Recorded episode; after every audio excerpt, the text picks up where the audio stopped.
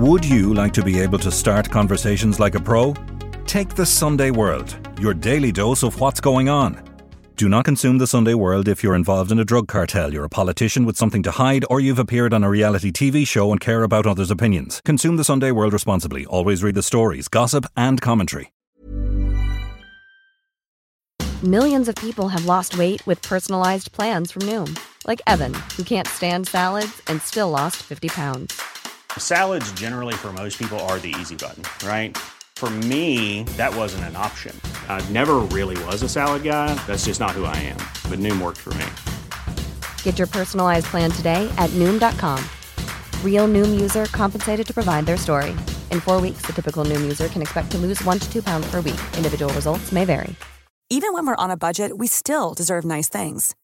Quince is a place to scoop up stunning high end goods for 50 to 80% less than similar brands.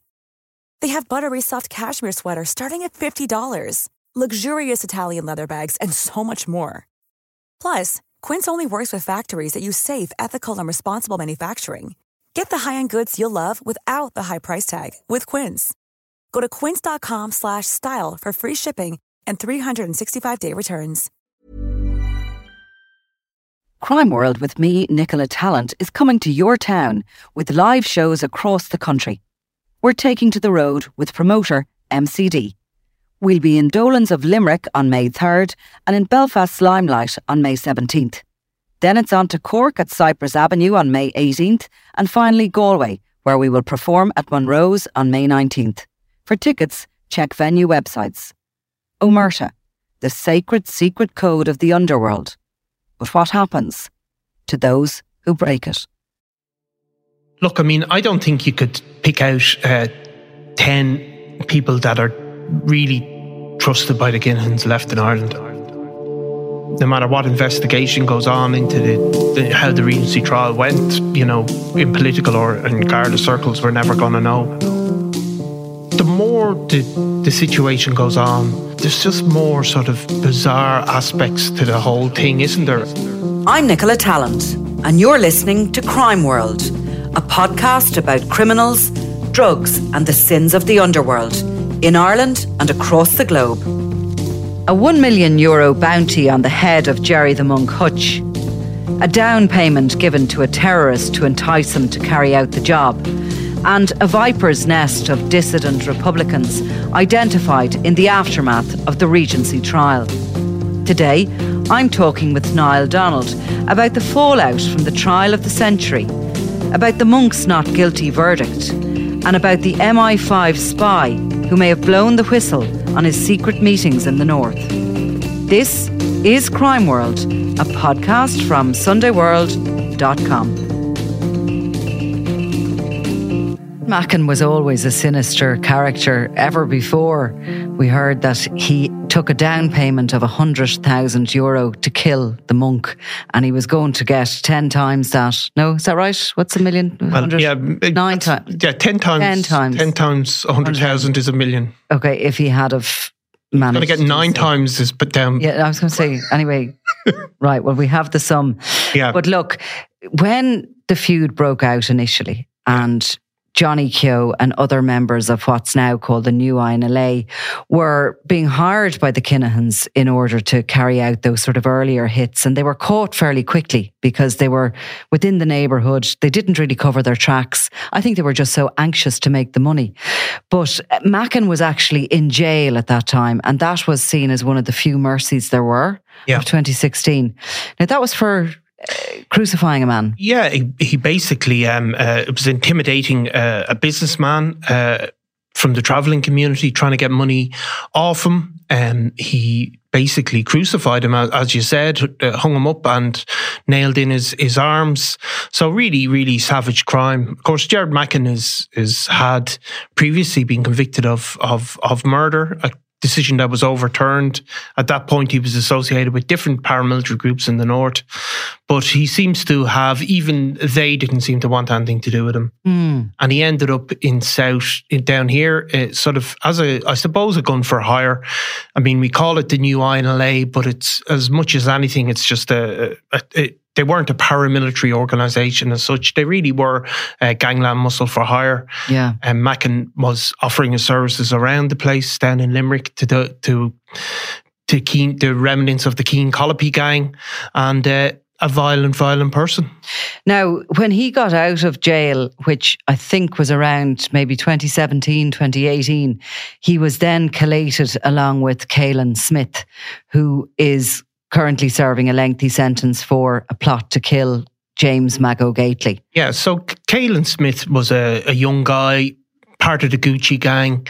Again, like like Mackin, um, he had developed this reputation for being somebody who was who was particularly violent, was willing to to to go that step further, um, and he's believed to have been the trigger man in an unsuccessful bid to kill Mago Gately as he he shot him uh, mm. uh, as he sat in a car. Um, so Mackin, we were hearing about. Particularly down in Limerick, um, we had some images of him out drinking with with senior members of the Keane, the Keane family but all admissible, of course. Just like to say when you say you have images of yeah. him, he really is because he's a sort of a well, actually, Eamon Dillon I think describes him as a ginger beast. Yeah, he's a big guy and he has um he has like quite striking red hair. Yeah, the bit of it he has left because he shaves his hair, his head, and he has a quite a sort of a an unusual wrinkled almost skull. Um, but he's big, he's tattooed, he is scary looking. Yeah, unmissable. Um, so he seems to have been living in the at one point with with Caolan Smith around the Pearse Street area, and he certainly was uh, sending waves of fear through through through through gangland. Of course, his associates. Johnny Keogh and Thomas Tossie Fox, who are serving uh, life sentences for the murder of Garrett Hutch, they were all associated with each other. Now those guys had grown up with the Hutches. I mean, mm-hmm. they had known them from from from the day they were born. They had known the Hutches, um, but they were and and Jonathan Cole in particular had been associated with the INLA at one point. But really, at this point, they were they were just being paid money, mm-hmm. and the Kinahans at that point had had really. Uh, were really going for two targets, Mago and Patsy. I mean, they were the, the ultimate targets that they wanted, and they were throwing money at it, really. And mm these were the guys that they trusted to carry it out. Now, around 2019, there was photographs of Mackin in Dubai, and he was photographed with his partner on a yacht, um, living it up. Uh, presumably, he'd loads of sunscreen on because uh, with the ginger hair, I'm sure he would have suffered severe burns. But nonetheless, he was out there, and the information is that he went out there to meet Daniel Kinahan. He was very thin on the ground at this point yep. with lieutenants because so many of them had been swept up in the investigation back home, and he was kind of taking on anybody. He gave Mackin control over one of the drug routes into Ireland. And he also gave him the money to try and kill Gerry Hutch. Yeah. Um, he had flown out a number of people out to Dubai. Uh, at this stage, he was not coming back to Spain. He wasn't certainly wasn't coming back to Ireland, and I think they felt safer actually flying these guys out, even just for something as simple as a, ca- a conversation. Yeah. Um, all of that stuff was not being See, done those by phone. encrypted phones had already there'd been a load of those hacks that happened at that stage. They were terribly uh, paranoid about the phones, so. Yeah, they were bringing people over literally for, for meetings over there. They obviously felt safer, and mm-hmm. in terms of surveillance, they didn't, and there probably wasn't much going on, uh, certainly by the, the, the local police forces. So he he had flown them over, um, and it, it, you know at this point they really. Um, they really had a lot less people on the ground of their really trusted network. People people like Sean McGovern was was mm. in Dubai now full time, wasn't going back to Ireland either, and a, and a host of other guys as well. Yeah, because the Imre Arakas uh, uh, hit, attempted hit on Mago Gately, which happened just months before Caolan Smith shot him in the garage forecourt in Dublin. But that foiled hit basically swept up some of the senior, the last of the senior command of, of Thomas Bomber Kavanagh's outfit and Daniel Kinahan's outfit. Um, yeah, you had guys like Patrick Keating were picked up, uh, Douglas Glynn. Douglas Glynn was who Glynn. I was trying to think of, yeah. So there was a series of those guys. He was Kinahan's main man uh, at that time in, in Dublin, Douglas Glynn. So um, I mean, the idea that this guy is has a hundred thousand in his back pocket, Yeah. and you know is on a promise of nine hundred thousand if he gets the monk. Yeah. I mean, this is serious, and we have the monk is you know hanging around Dublin, but he is safe here. Well, he's he's probably safe. I mean, I think I think he's safer here than he is anywhere else because I don't honestly think you'd get the attention to detail in any other country, jurisdiction, in Spain, anywhere else like that, isn't really as engaged with the threat to him, who his enemies are. Um, he's also got his community around him who will be around him and backing him. And he has, you know, that, that sort of sense, I think, of community possibly has rebuilt a bit in the North Inner City since a lot of those Kinahan hitmen were were rooted out and have been jailed. They've been exposed. Those that took the money from the Kinahans.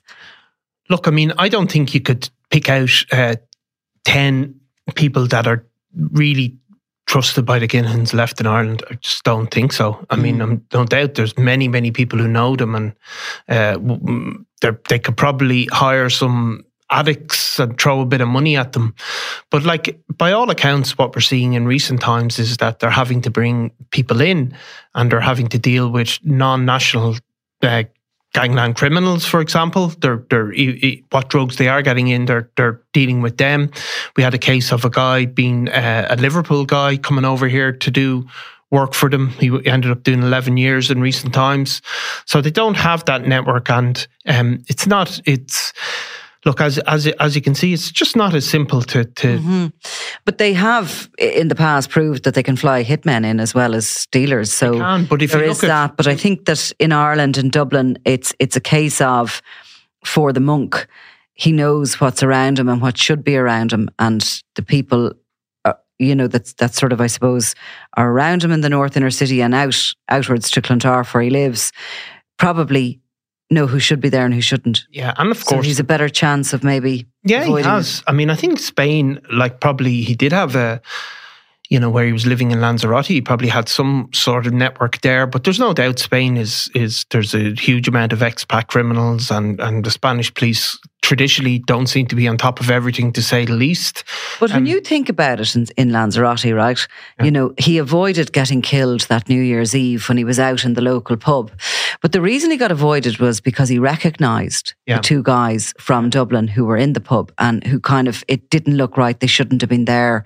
Um, the way they were behaving was obviously a bit shifty. Yeah. But if somebody had come in from Estonia or from wherever else, he wouldn't have been as astute to that. No, and of course there are these. Um, like we saw, uh, you know, a number of months ago, there was a, a an Irish guy was shot as he was fishing in Spain, and it appears that somebody had paid. There was this gang of six Mm. uh, hitmen, basically from the UK, who were contract killers for hire, floating around Spain. Um, so obviously those. That is a bigger risk over there than over here. So, like, you know, the, the guards, of course, as well, are just monitoring, monitoring, monitoring, and are very much on top of all all all the Kinahan network. So, but yeah, it's you know the the days of um, I think the the having that network because if you remember, Imre Arakas landed Yeah. right, and he was the sole he was going to do this all on his own, but there was about ten people helped him one way or another. Yeah. you know, even with the basics of collecting from the airport, lots of the phones and obviously the you know he to- he talked about it on the uh, on those encrypted messages that were recorded the dog which was the phone the sorry the the gun yeah. and he wanted a silencer and somebody has to get that for him and Yeah. you know give him you can't fly into the country No. with a gun you have to be given one here Exactly. I suppose so yeah no it's it's it's it's it's interesting and then of course you have the situation the crazy situation that has developed that um, the Gardaí while they're you know, dismantling the Kinahan organisation, investigating the Hutch organisation, they've wound up because of where they live, by the nature of where they live, having to almost protect members of the Hutch crew that have stayed in Dublin. It's crazy. But I mean, as somebody pointed out to me with Patsy Hutch, and, you know, there's a car, as we've spoken about, sitting at the end of his road 24 7 since the 5th of February 2016. There's also a school there Yeah. A primary school and and what do you do and who is going to pull the plug on that Yeah, security th- detail. absolutely. I mean, if you were in control of of the guards or whoever it is that, that pulls it, is it the Department of Justice or what? Um, no, I'd say it's a it's yeah the guards or whatever. guard assessment. Look, So would you do it? Me And- no well i but but i probably no i wouldn't uh, because you know it's particularly where You're kind of goosed, really, weren't you? Because Yeah, you leave it on, you're criticised. You take it off. yeah unless he is willing to leave there and i mean that's one of the big main thoroughfares of dublin Mm. there's a huge amount of people in and out of that area normally anyway like it's not like it's a cul-de-sac in the middle of nowhere Mm. um no, I, I'd keep it on. I mean, the, the state has a duty to protect the lives of people, but it's just the more the the situation goes on, um, there's just more sort of bizarre aspects to the whole thing, isn't there? I mean, even the GSOC uh, thing. Not to get into that now because we're doing something else, but every single thing, is strange. and it's just strange. I mean, we used to have. Or is it just the nature of how small our country is? And I don't know. you It's it's some maybe it's just the level of attention that is paid to this case, and these just sort of Mm-hmm. bizarre incidents keep popping up. There was always, I mean, you you remember it, Nicola, not giving away our ages, but the gross, unprecedented. What was it, Goo yeah. You know, it was description of when Malcolm Macarthur was found in the Attorney General's house. Yeah. Malcolm Macarthur was a serial killer, and he'd been gone on the run, and he was found living in the most senior legal person uh, in the state's ho- home. But there's an aspect of that now. To, There is. to some of that where things are just kind of just a bizarre. But I suppose, in a way, as well, the longer, I mean, we always talk about the kind of converging of the legitimate world and the Yeah. criminal world. And the longer you are involved in organised crime or not, as Yeah. the case may be with Gerard Hutch, Yeah. as he says. But I mean, he's he is still in the Hutch organisation, have been recognised as an organised crime group by the Special Criminal Court in its judgment. The longer they are in existence, the more likely it is for everything to merge. I mean, we have a situation that there's a, a retired senior officer being investigated for giving information to them. Is that surprising? It's not really when you think about it. They're around that long. They are, and not to jump on the, uh, you know, the the the IRA thing and all, but I mean, presumably Gerry has been dealing with the IRA since the seventies, the eighties, Yeah. and presumably he dealt with some people who went on to become Politicians. respectable politicians in Sinn Exactly. Féin, who may be the next government. That's not to get into the whole thing that they're, you know, so Jonathan Dowdall was just mouthing off, and there's no connection with the provos. I would imagine of any meaningful sense, but it's just yeah, that's the way it goes. I mean, it's it. uh, there is it is a small country, um, and yeah, the the ties though. I think it's the level of attention of Mm. detail to the thing, and it starts bringing all these things to light. And also, maybe I suppose that the more we're in tune with it and who everybody is, then we're able to kind of piece together the pieces of the jigsaw, which is exactly what we were able to do eventually after listening to the um, meetings that went on in the north. You know, we only were privy to them during the trial that Gerry the Monk Hutch obviously was driven north by Jonathan Dowdall on a number of occasions to meet these dissidents. The point being that he was going to try and broker a peace deal with Daniel Kinahan, and the dissidents were going to basically bring Kinahan to heel, I think is Yeah. what we can say. Um, and as a result, they were going to get a present of the three yokes, which the Special Criminal Court conceded were the AK 47s used in the Regency. So these people Wee were who were described throughout the trial as we and fish and there was another few nicknames there was a fluff and there was this that and the other and not being uh, as au fait with our northern brethren within the criminal underworld. It did take us a while to work out who was who well we finally did. So one of the three men named as Kevin Tyrone O'Neill, we're able to say, is a dissident by the name of Kevin Murphy. Now, he was the guy that the Hutch and Dowdall were meeting. Um, he was sort of promising them further up the chain. And there was a couple of, certainly with Dowdall, there was a couple of times further up the chain didn't show up. But nonetheless, when we have his identity, Kevin Murphy, we realise or we're able to realise that he is the member of the new IRA, Allegedly, like he, allegedly, yeah, who was allegedly most um, compromised by, and this throws another aspect into it, uh, a double agent by the name of Dennis McFadden, who was working for MI5 and who was embedded at that time in 2016 in the new IRA. So I think again, it is a bit of a bizarre twist, is it not? Like, right. So, like to describe uh, uh, Dennis McFadden. So obviously, people maybe down here wouldn't be as up to date in it as our listeners in the north. But Dennis McFadden was an implanted double agent. Um, he seems to have been working for MI5 for a long, long time. He was originally from Scotland. He came over here. He got involved in uh, sort of uh, maybe legitimate organizations looking after Republican prisoners. He seems then to have gotten in with the uh, the new IRA. Um, he had plenty of money. He brought them on holidays, brought them over to Celtic trips got more and more in uh, with them, and eventually was being uh, hosting some of their meetings, and every single thing he seems to have recorded for a long period of time. Um, so he was probably the most high end spy of recent yeah decades. Yeah, know, since, since, since maybe the, Omagh bombing. Exactly, since the Omagh bombing. Mm. Um, he also settled down, lived in a normal house, and was married or had a partner and a child, and like so he he was living. I mean, what a weird job. Yeah.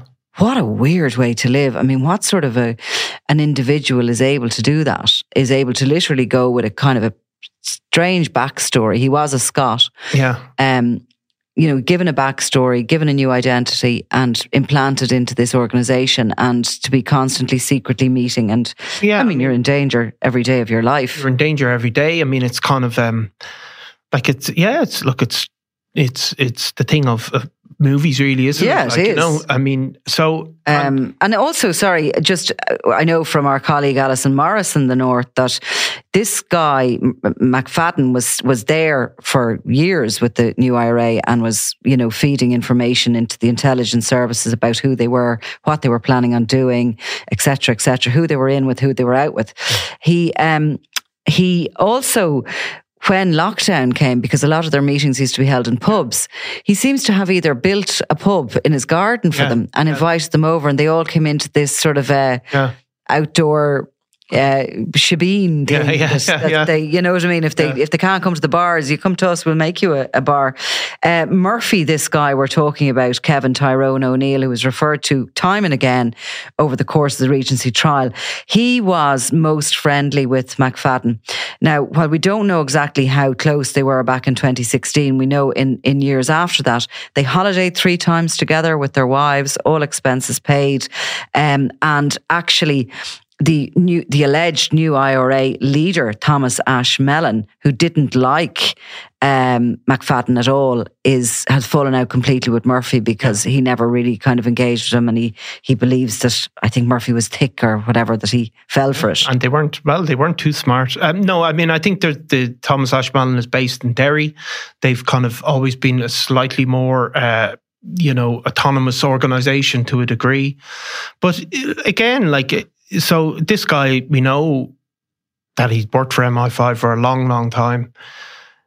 Did he know about stuff about the Regency?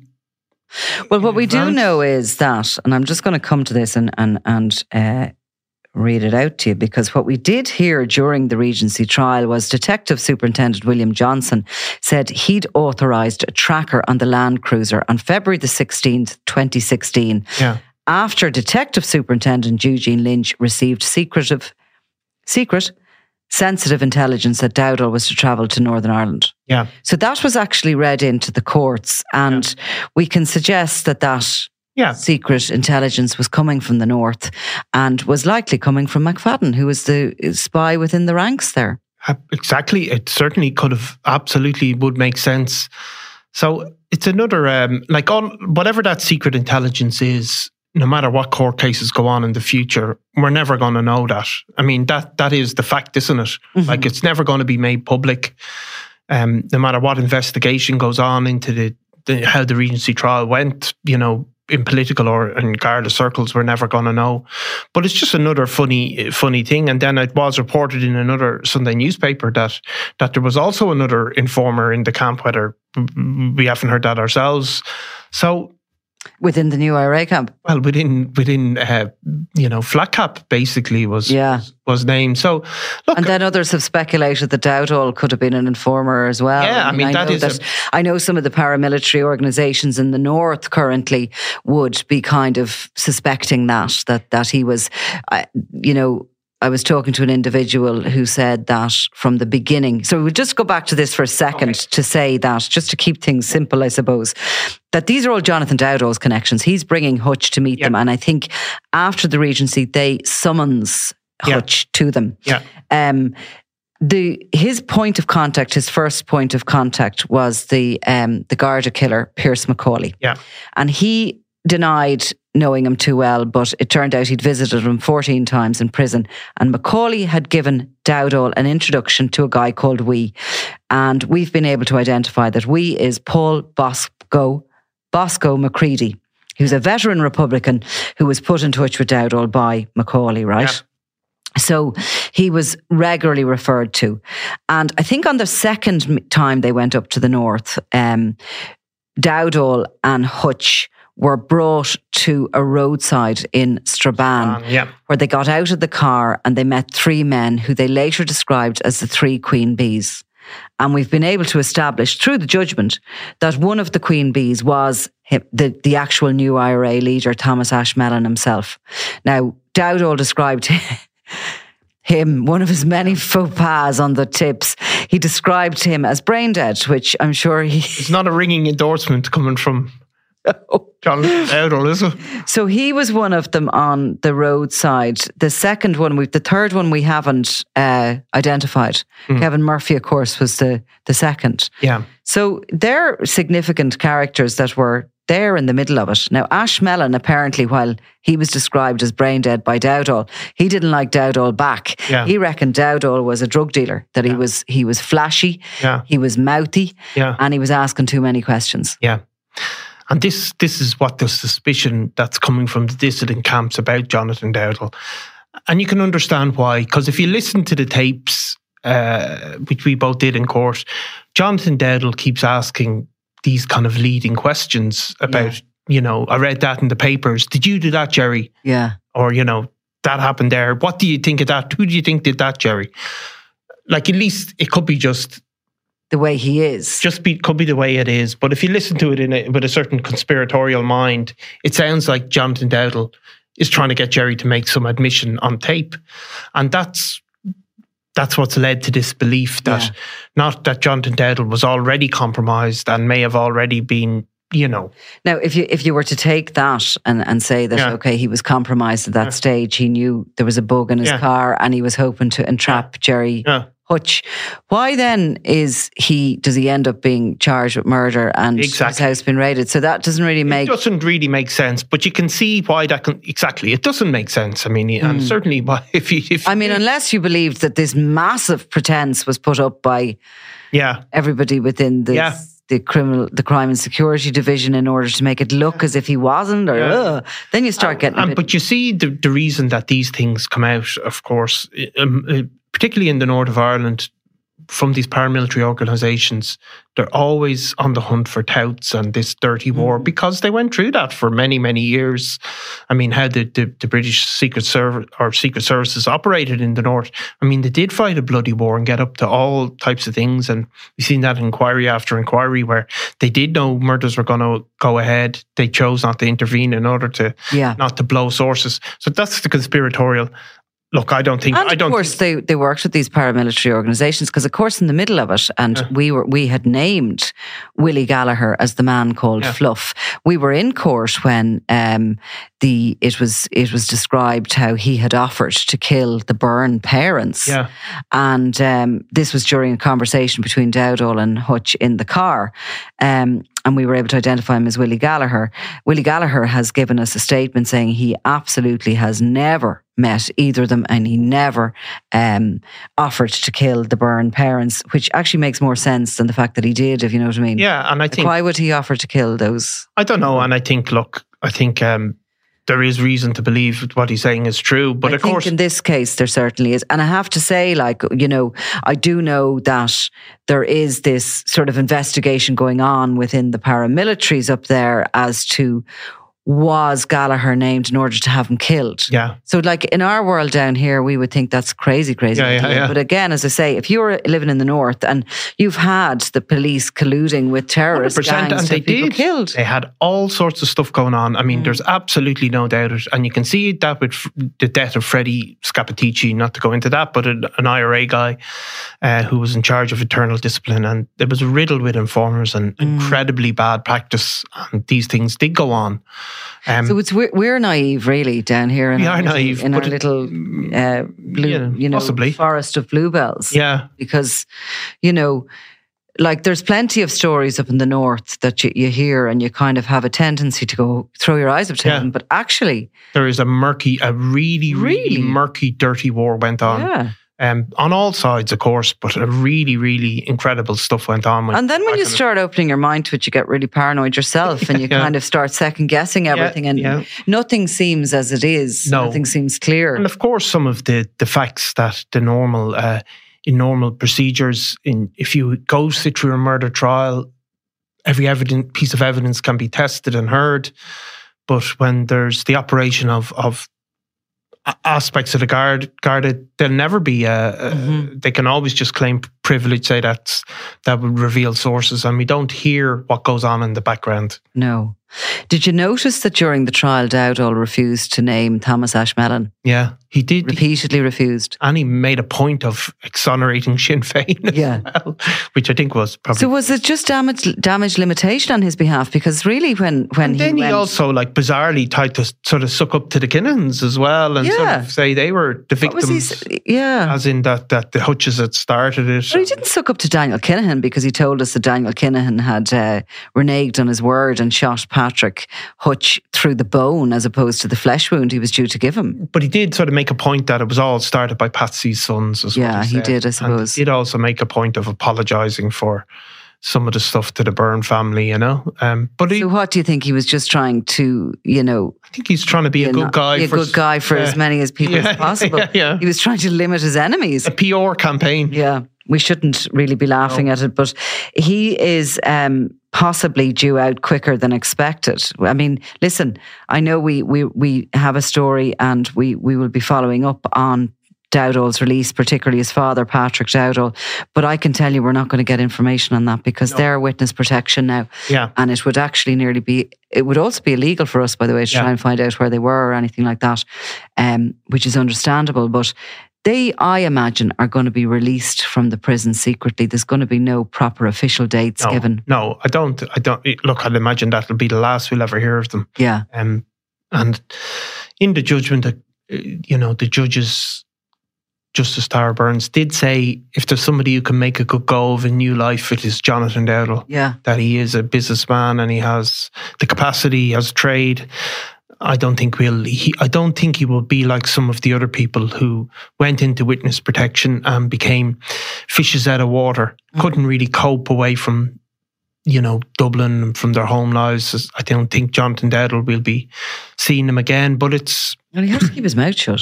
Have to keep his mouth. yeah, yeah, That I would find uh, yeah. Well, look, will be his most will be his most what problematic. do you? Don't think And he's up- also in bad health, Jonathan Dowdall. I mean, that isn't a honker about that he was talking about when he went into the witness. I mean, it all sort of slightly got, Yeah. you know, covered up with the rest of the thing that was going on. But he was talking about having serious uh, spinal issues. Yeah, yeah. And he was on medication. If you remember when he came in initially to the courtroom, he actually asked the judge sort of for help that he wasn't getting his medication and um, in the prison and that he had spa- get spasms in his legs. And while I maybe joked a bit about him constantly having to go to the bathroom, maybe he did. You know what I mean?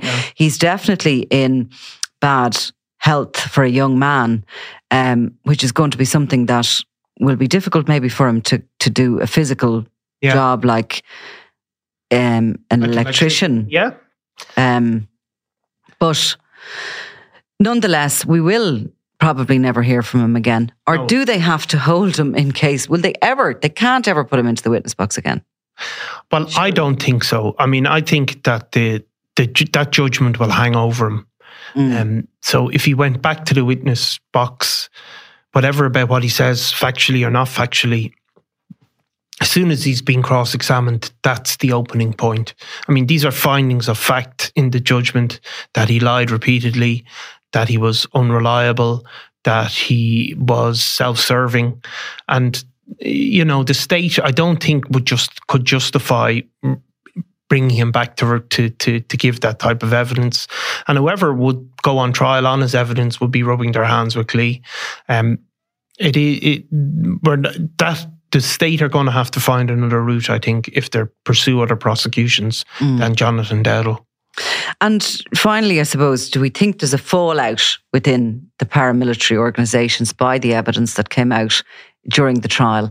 I mean, we do know certainly that there's an investigation going on behind the scenes as regards who may have leaked uh, or why Willie mm. Gallagher's name back in 2016, mm. who might have said that he was, you know, looking to take out the Byrnes. I mean, there's probably other stuff there that uh, we're just totally unaware of that means a lot to people in certain paramilitary organizations and maybe not so much to us. But what'll the fallout be? Are they just constantly all rowing and falling out and getting friendly and, you know? Yeah, I mean, look, I think you, you see to a degree how really what the, this trial shows possibly how toothless they are, really. Mm. The remnants of those paramilitary organizations, certainly capable of, as we saw recently, a, a PSNI officer shot, capable of violence. But even even in that shooting, uh, rather than being carried out solely by the neo IRA, they had to rely on criminals, uh, non-aligned criminals, for weapons and various other bits of information. Mm. So they are not what they were. I mean, this is not the provisional IRA, like a, a relatively disciplined army. Mm-hmm. These people are really uh, big fishes in the small ponds of their own community where they do cause terror and harm. But I think if, if you see them in comparison to a trans transnational gang, as the Kinahans were, they're just not on the same level. Mm. They just took it took something else for them to realise that. Yeah. Okay, Niall Donald, thank you very much. Thanks, Nicola. You've been listening to Crime World, a podcast from SundayWorld.com, produced by Ian Mullaney and edited by me, Nicola Tallant. Research assistant is Claude Amini. If you like this show and love true crime, leave us a review, or why not download the free SundayWorld.com app for lots more stories from Ireland and across the globe.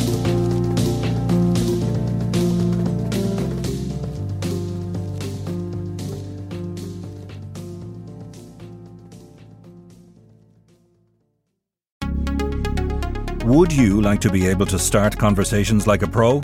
Take the Sunday World, your daily dose of what's going on. Do not consume the Sunday World if you're involved in a drug cartel, you're a politician with something to hide, or you've appeared on a reality TV show and care about others' opinions. Consume the Sunday World responsibly. Always read the stories, gossip, and commentary.